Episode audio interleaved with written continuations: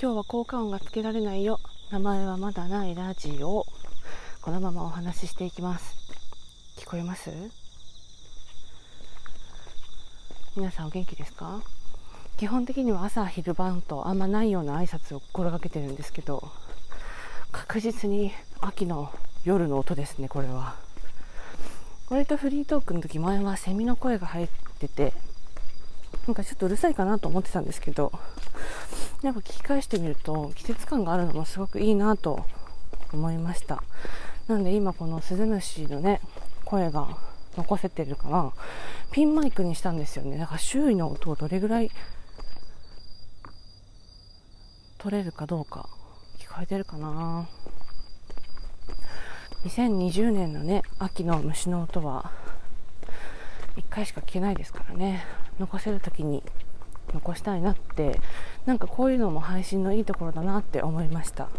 なんで割とね四季がなんかねあんま四季が四季っぽくなくなってきちゃってますけどでもやっぱりね拾えるうちにそれぞれの季節のいいところをね残せていけたら将来なんかこう聞き返した時にもねなんかこう四季がないディズニーランドみたいなところかもしくはね葉が綺麗に生い茂ってる春と枯れていく秋と冬とっていうのが分かるのもいいなと思いました。なんで今日はこんばんはですね。夜でございます。バスが通りました。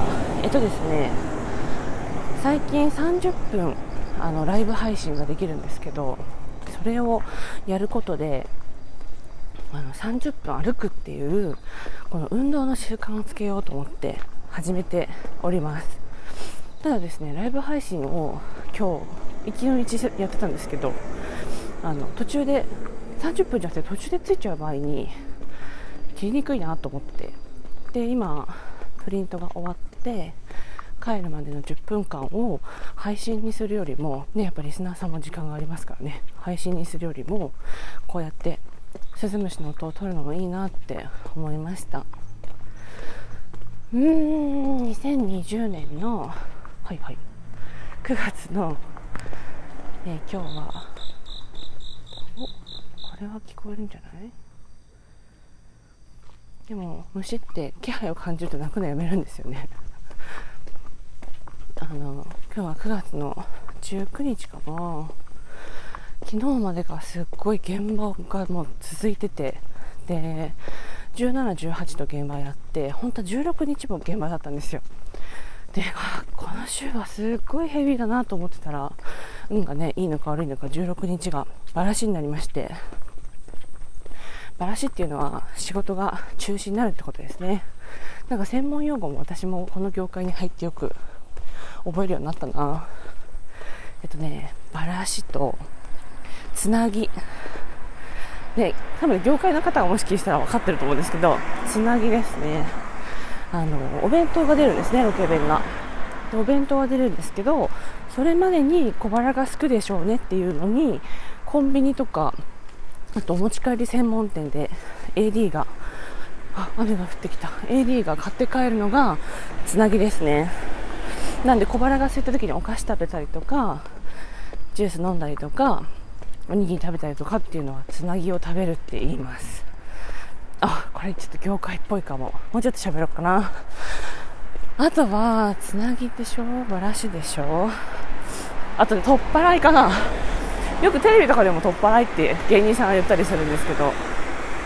取っ払いっていうのはその日にお給料をもらって帰るってことですね。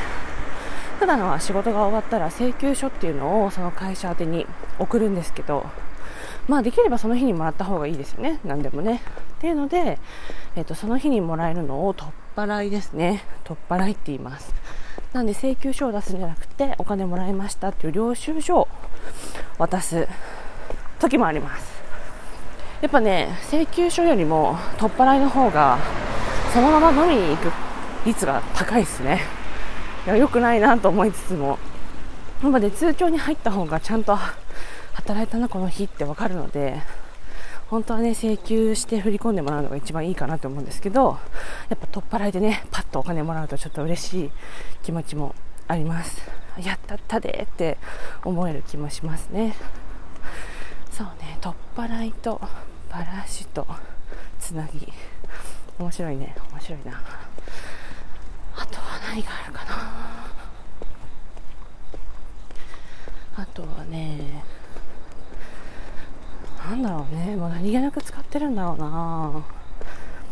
取っ払い取っ払いっていい言葉だよね。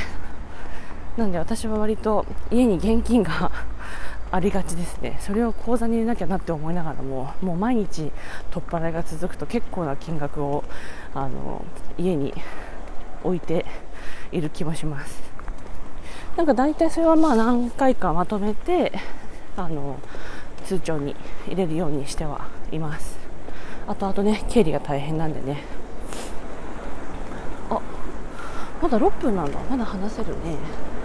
あの話そうかなと思ってたんですけどフリーランスっていう仕事はどういうもんなんだろうっていうところを、まあ、でもこれはちゃんとね静かなところで話した方がいいかな。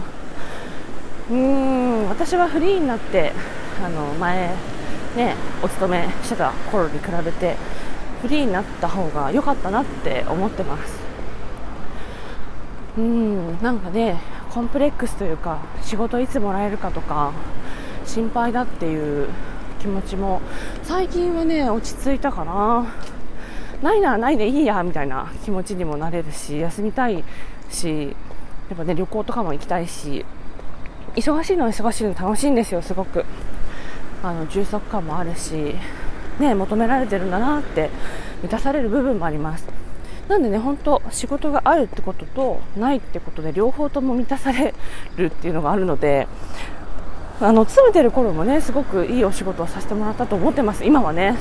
でも当時はやっぱりねあの若かったのもありこの仕事でいいのかとかこの仕事しか私にはないのかなとか見えない敵と戦ってた気はしますね。うん。今は割と敵が見えるというかフリーになってからは。そういうのはねありますね。やったらお金もらえるしやらなかったらもらえないし請求書書かないとお給料を振り込んでもらえませんからね。だからね取っ払いの方がいいってさっき言ったんですけど。うん。なんかねそういうアップダウンというかね起伏があるっていうのは私には合ってたかな。うん。お金がなくなったらどうしようみたいなものはね割と今まで思ったこと一回もないかもしれません。何かしら働くのが好きなのもあってなんか働けばね勉強もできてお金ももらえるじゃないですか。私高校生の時からあの高校の友達はみんな知ってると思うんですけどアルバイト大好きでやっぱやればやるだけね褒めてもらえるし必要としてもらえるしこんないいことなんもこんないいことないなと思ってたな。学校の勉強であんまり人に褒められるってこともないしね。ダメだよって言われることもなければ通信簿がね定期的に渡されるだけで。っていうのがね私は結構で中学校まで勉強頑張ってたんですけど高校からはねそういう楽しみを見つけてしまってだからそこから今に至ってるのかなっていう気持ちはねすごくしますね。今思えば。うん。だから今はフリーになってよかったかな。いろんな人とも会えてるしいろんな考え方をね教えてもらえたりしてるので私は結構ねご飯屋さんとかですごいいい店員さん可愛い子とかいるとヘアメイクやらないのって声かけてるね面倒なおばさんなんですけどもうねみんなヘアメイクやればいいじゃんって思っちゃう。でも大変だから私が生まれ変わるんだったらねフリーランスのカメラマンになるんだ。カメラマンさんの方がねいい気がする人生。でもね今世はヘアメイクでいいかなって思ってます。うん。非常にヘアメイクっていう仕事でプライベートもね仕事も満たしてもらえてるなと思ってます。